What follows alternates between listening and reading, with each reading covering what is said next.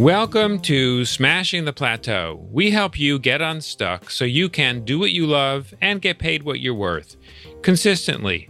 I'm your host, David Shriner-Cahn. We grew up in a world where we were told that the path to success is to climb the corporate ladder you get, that entry level job, you work for a couple of years, you make a slight move, maybe, you get a promotion, maybe you make a move to another company, make a little bit more money, manage a few people, and we keep doing that sort of ping ponging from place to place to place until you end up in, in a nice, cushy sort of corner office.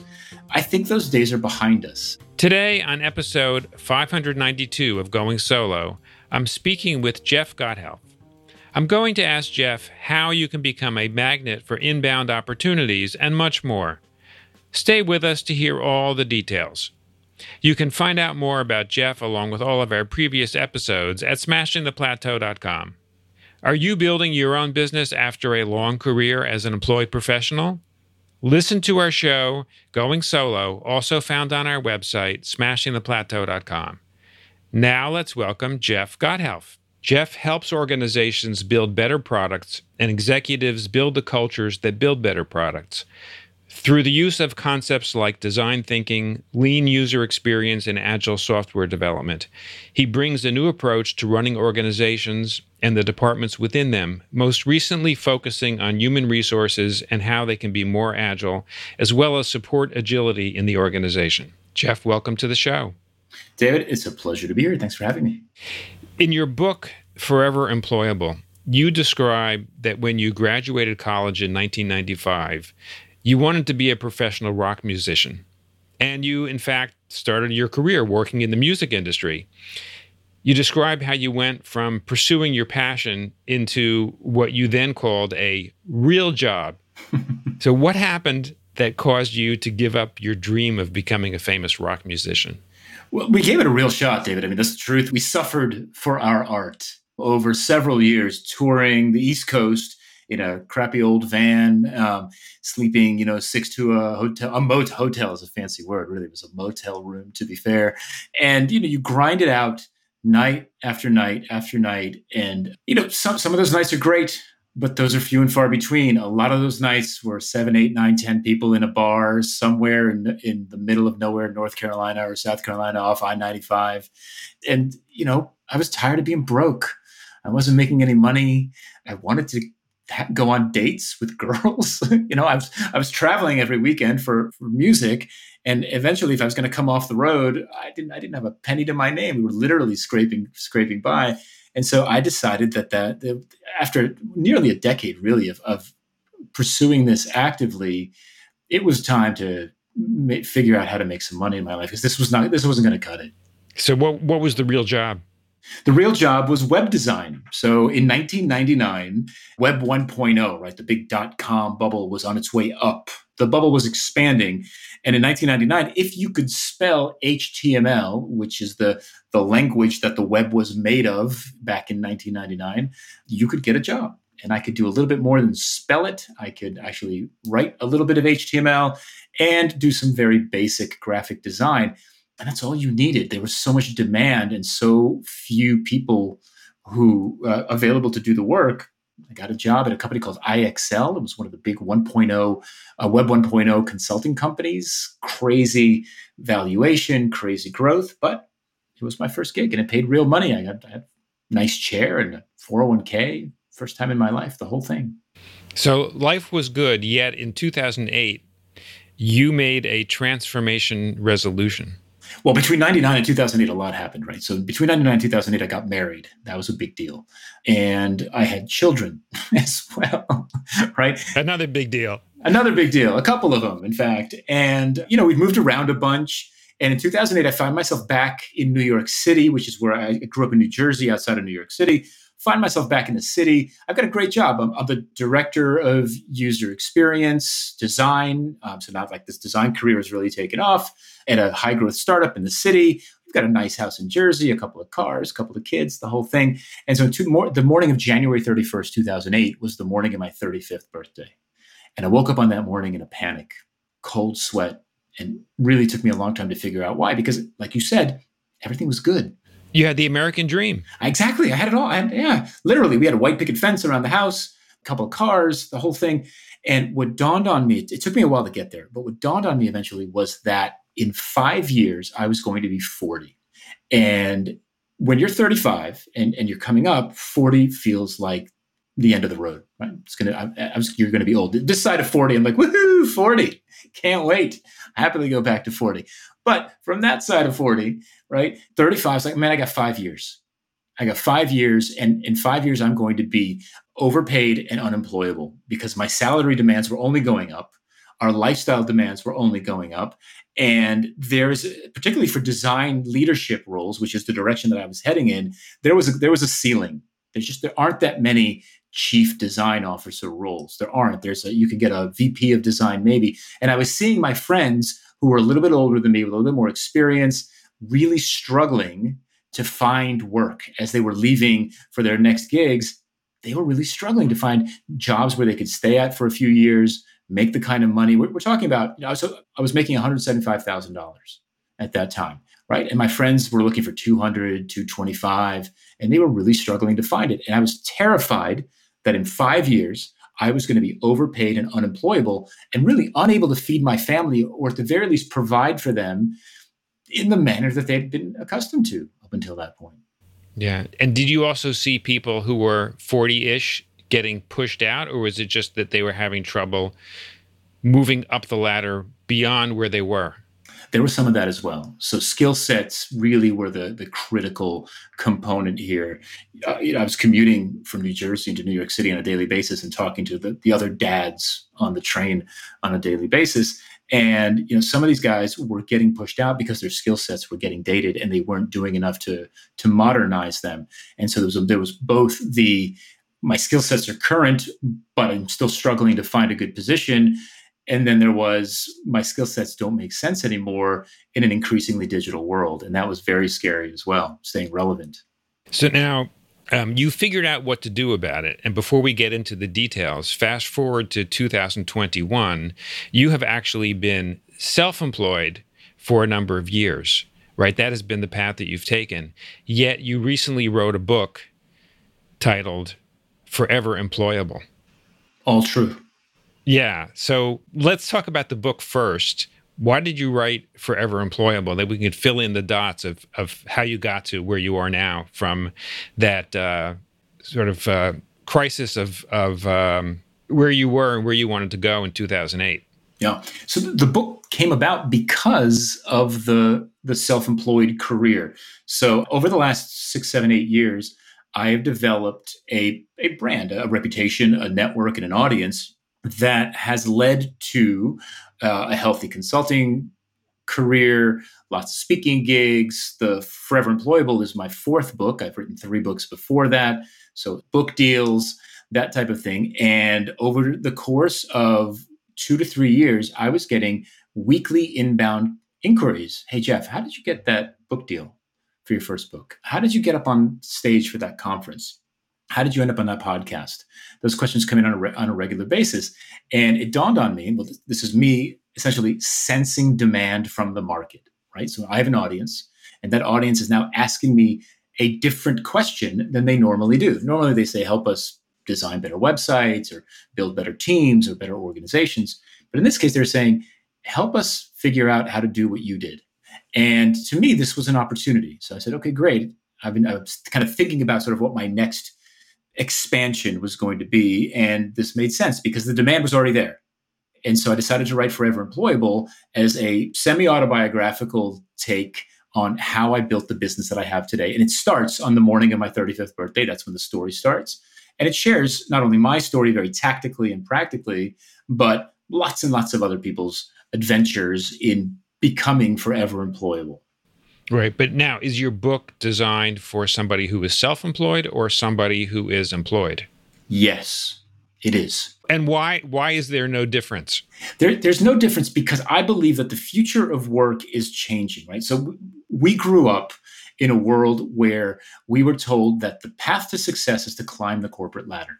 Right? So you get you get that entry level job, you work for a couple of years, you make a slight move, maybe you get a promotion, maybe you make a move to another company, you make a little bit more money, manage a few people, right? And we keep doing that sort of ping ponging from place to place to place until you end up in, in, in a nice, cushy sort of corner office.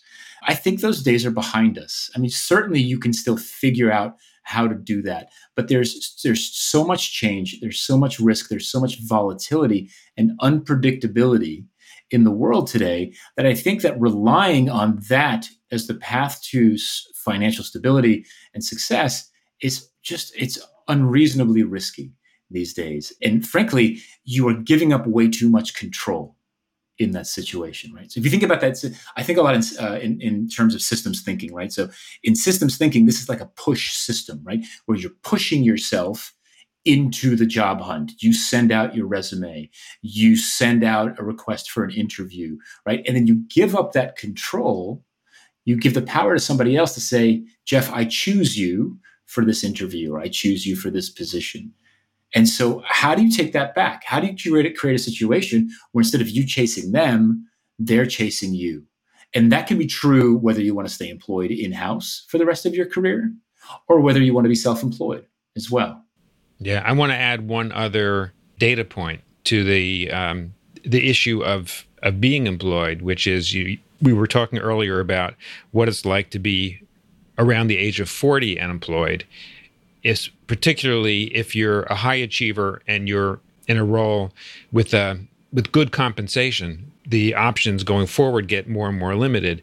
If you're over the age of 50, at least in the US, the lot of statistics that I've seen indicate that you have more than a 50% chance of being terminated from your job, not due to performance. Yeah, it's, ter- it's terrifying, right? And so, how do you create that career safety net? Think about this the ideas that I talk about in this book, to me, are career insurance. Right? It's, it's this career safety net that says, I'm not worried if that happens to me, because I've created a situation based on my experience and my expertise, the things that I know, the things that I'm good at, the things that I've, I've proven at, I've created a situation where opportunity, I'm attracting opportunities towards me continuously. And so, what are the keys to being forever employable? The key to being for the keys to being forever employable are to uh, first of all is to determine where you would like to plant your flag. So in the book, the first step in the process is called planting your flag. And the idea there is to decide what do you want to be known for? One of the most amazing things to me, I, I lived and worked in and around New York City for, for more than a decade. And I was very, very active in the, in the web design, the digital design community there for these reasons. And then every now and again, someone would show up at one of the meetups and I thought I knew everybody, right? And this person would show up and I'd say, where do you work? And they're like, oh, I've been a you know, SVP of design at Citibank for the last 20 years. I'm like, well, why have I never heard of you? Right. And it's because they because they never saw a need. They never saw a need to be heard of. Right. They've always and to me, that's the most terrifying place to be in. Right. So the first step in the process is what do you want to be known for? Where's your experience? Where's your expertise? Where's your passion? And then it's to start to share that expertise generously with your your community, your discipline, your colleagues, people who do what you do in any kind of way that they can consume easily and, and regularly. That's the key because what you're doing is you're building a reputation for yourself. You're becoming, you're, you're building a, for better for worse, I don't know why this, this term gets a bad rap, but you're building a personal brand. You're, you're investing in your own brand to say, you know, I'm Jeff Gothelf. I'm an expert in product design, product management, and agile design thinking.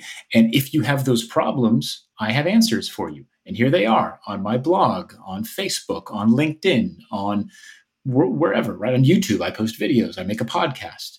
And the idea there is to start to build that audience, the audience that cares about what you do and the problems that you help people solve. That's the first step in the process. Okay. And what are some of the other steps Got it. That's it. That's it. That's all you have to do. No, um, uh, no. So, so, look, once you start to do that, what, what starts to happen? So, so, the key here is consistency and reliability, right? So you want to be the person that's known for a thing. So, the, for, so if I give you my example, right? So the the flag that I planted was on an idea called lean UX, lean user experience design. Now, why did I talk about that? Because lean UX is an answer to a problem that I was facing at work. I was trying to do better software design work. I was trying to collaborate more effectively with my colleagues, and we were struggling. And I knew that we were not the only team with this struggle. I knew that many, many, many other teams around the world were having the same struggle. We began to solve the problem. I began to talk about it publicly.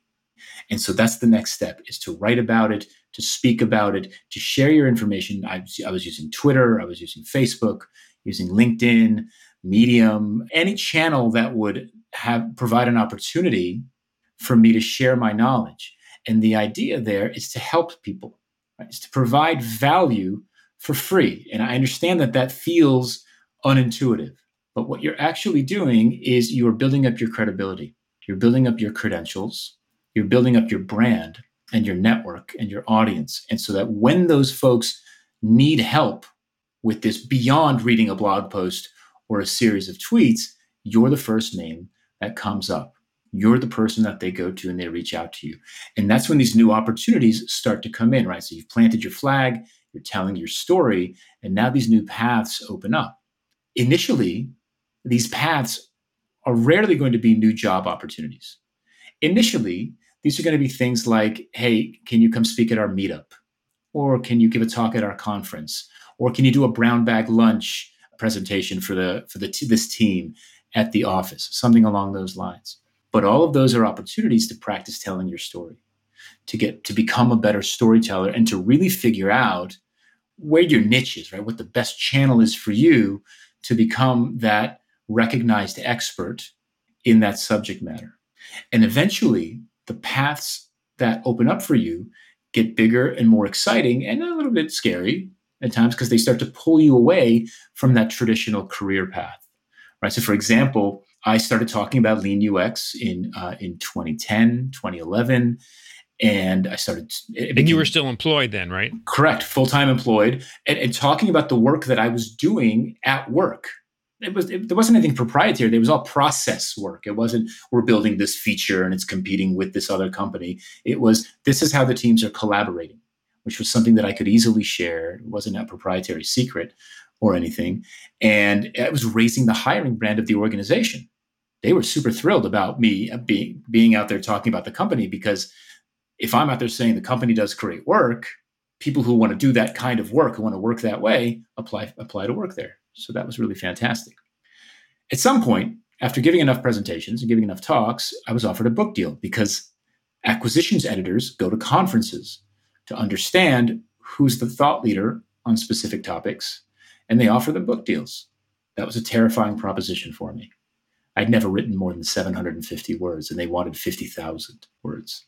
Yeah, small jump small jump right but this is this is the reason i was doing this right the reason i was doing this was to open up more and more and more opportunities right to attract more of those and this was the biggest one to date and i said yes and it was difficult it was brutal at times i didn't know what i was doing i almost didn't make it but after two years of struggling i managed with the help of my co-author josh seiden eventually to get the lean ux book out into the world and it took five years. I was 40 when it came out.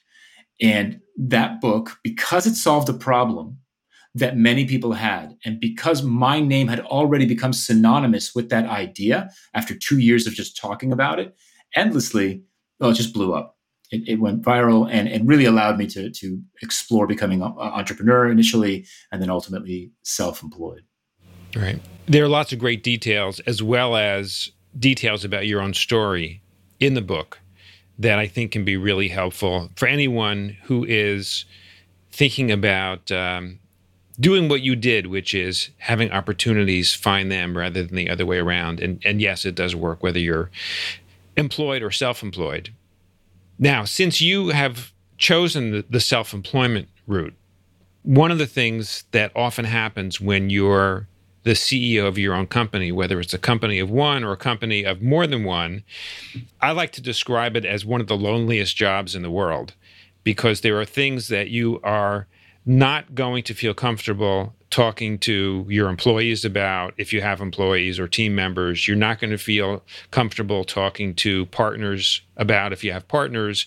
You may not want to talk to uh, colleagues in your field if depending upon what those what those situations are and you may not feel comfortable talking to a spouse or significant other and frankly a lot of times they don't want to hear about our issues so one of the things that happens for the the CEO of a self-employed business is that you ha- have these thoughts.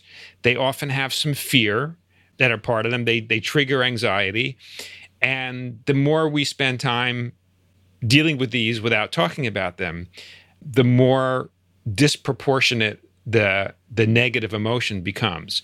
And I, I'd love to hear your thought on how to deal with that. Yeah. So spot on, right? I mean, I, the, the, these these terrifying thoughts come all the time, right? Consulting is a cyclical business. There's always that that there's the annual panic, usually around the end of the year when somebody when, when I started thinking like that's this is it. That was the last gig.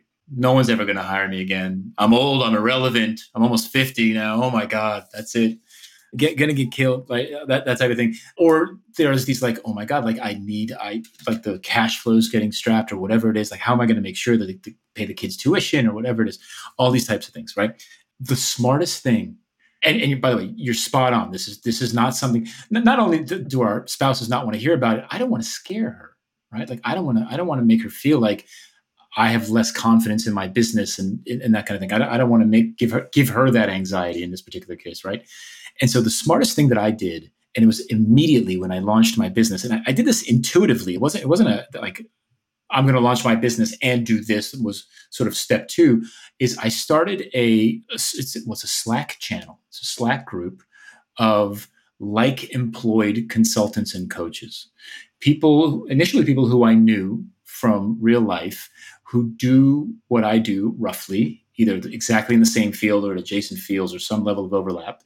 And over the last six years, that group has become the most valuable support system that I've had for my business, for my professional sanity and my, my, personal sanity. It's taught me a ton about community management for whatever that's worth, which has been really difficult and really interesting. But the folks in that group, all of us have the same fears, all of us have the same anxieties everybody's at different stages of their life. Some people have kids, some people don't have kids, some people's kids have, have grown up and moved on. All of us have uh, different levels of success, right? Some people have sort of low six digit uh, consulting businesses. Some people have seven seven digit consulting businesses as well, and we share freely. There's there's sort of the Chatham House rules, right? What happens in Vegas stays in Vegas. Like we share freely, we share openly. The group stays small it stays intimate and and the, the, membership stays relatively consistent. Really, we, we, we, never kick anyone out. The only reason to kick anyone out is if they're misbe- misbehaving, right? They're, they're, they're just not, they're being rude or abusive, right? Or they get a full time job. They, if they become, uh, you know, it's kind of like Pinocchio. If they become a real boy, then uh, they, they got to leave the group. But otherwise, like the, the membership stays fixed and that builds trust and we get to know each other's businesses and we'll say hey bob you know that that one time i remember you mentioning that you had you kind of written this particular clause in your contract for uh, this non for a nonprofit client. I've got a new nonprofit client that i'm dealing with. Can you help me with that that ip clause or whatever it is right? It's and it's everything from that to you know is are my ideas even relevant anymore? Like sanity checking your ideas. It's been extremely valuable uh, extremely high signal to noise ratio. And one of the things, it's, it's funny, we, we right before the pandemic, so in January 2020, we did our first in person retreat. Uh, some of us know each other from real life, but to get the group, there's 25 people in the group, we managed to get 13 of us out to, to Park City, Utah, uh, to ski for a few days together and just meet each other face to face and talk about life and work and whatever and have some fun together. And every single person at some point expressed to me how grateful they were for the group, how amazing the group has been, and I seconded every every part of that because that to me was it's it's the best thing I've ever done for my business. Yeah, I personally have also experienced that peer support is one of the best ways to overcome that negative emotion syndrome that CEOs face, and and it works no matter what size your business is. Yeah, yeah, you, you need people who understand what you're going through, and and the support groups really help. Um, so thank you for sharing that. Well, Jeff, we've covered a lot of territory in a very short amount of time. Um, your story, which is fascinating, a lot of great strategies for for someone who does not want to become irrelevant in her or his career, whether you're employed or self-employed, to become uh, to create essentially an, an inbound marketing engine for yourself whether again whether you're employed or, or, self-employed if somebody wants to go deeper with anything we've discussed get a copy of your book access any of those great resources you have where's the best place for them to go jeffgothelf.com everything's there all the links podcasts books articles resources videos you name it jeffgothelf.com Jeff, I want to thank you so much for taking the time to join us today. My guest has been Jeff Gothelf. Thank you again, Jeff, for joining us. When you visit the Smashing the Plateau website at smashingtheplateau.com, you'll find a summary of each episode along with the links we mention on the show. Today we learned how you can become a magnet for inbound opportunities and much more. Please share this episode with friends and colleagues to help them learn how to smash the plateau. Thank you for taking the time to listen to our show. I'll see you on our next episode.